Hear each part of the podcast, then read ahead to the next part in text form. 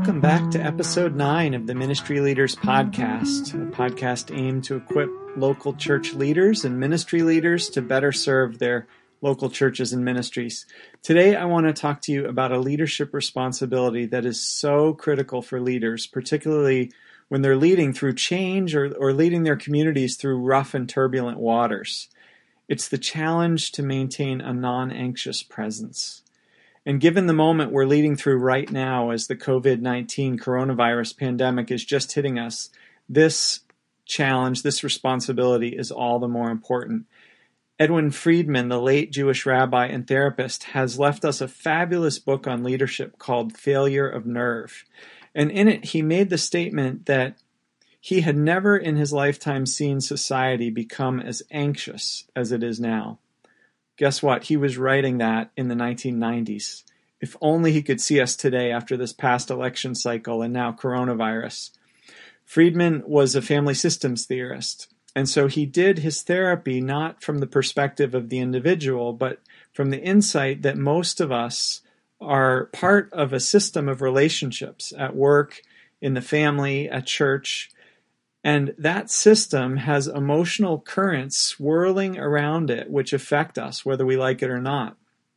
When the system gets anxious or worried or stressed, people tend not to be their best selves, not to make the best decisions, not to treat each other in the kindest ways. Does that sound like the days we're living in or what? So, what's a leader's role in all this? It's to be a non anxious presence. Because if we can stay non anxious and yet at the same time stay connected to people who are anxious, we can become a calming agent, an agent that brings health to them and to the family system that we're a part of. Well, easier said than done. Tell me if you relate to this. That person in your home or at work, they're banging around, they're cranky, they're stressed, they're angry, they're having a bad day. And, and with the kind of person I'm talking about, it's probably not their first bad day. And if it's a member of my family, I'm trying to avoid them. But as I hear them spewing or emoting, my anxiety is, is tempted to go up and up. I'm feeling annoyed. I'm feeling angry at them. They're disturbing my peace.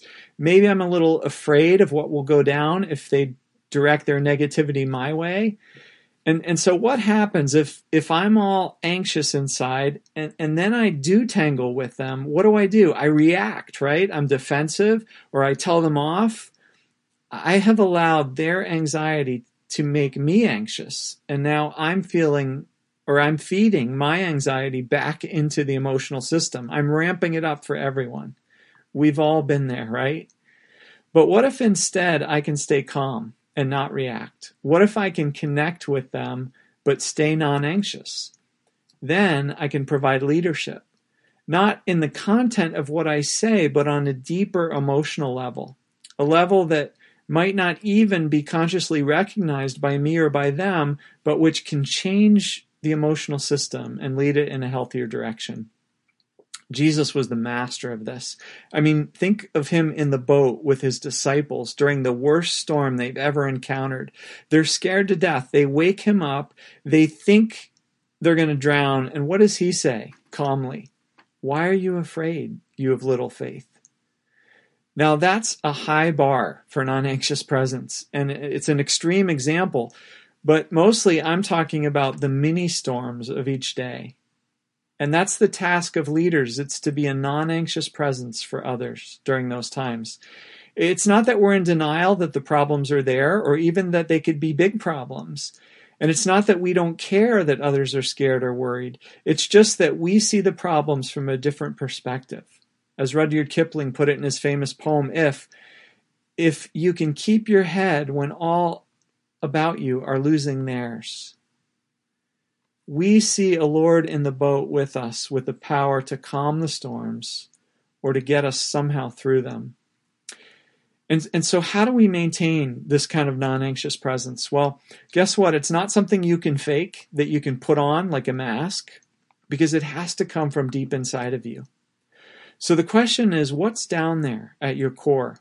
Is there lots of anxiety, fear, uncertainty, lostness, emptiness? Or is there a deep bedrock foundation of faith in a good and powerful God who's committed to you and to your good and who holds the world and holds its future in his capable hands. If that's not down there in your soul, then you've got some serious spiritual work to do. But even if it is down there, we can easily lose touch with it, right? We can forget, we can get swept along with the currents of anxiety around us.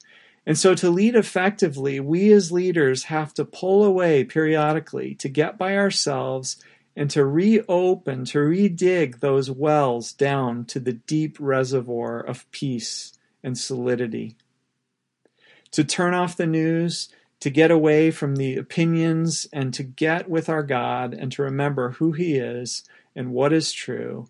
And then we can re engage and reconnect with people and try to remain non anxious, even when they're anxious. What we're doing here is self leadership. We're leading ourselves first so that we can lead others. And in the moment we're in right now, this is so critical. This is such an opportunity to be an influence for God to those around us, if we can be a non anxious presence.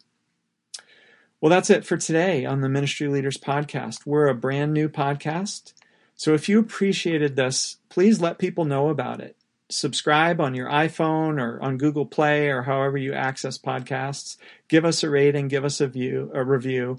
We'd appreciate you spreading the word. Bye for now.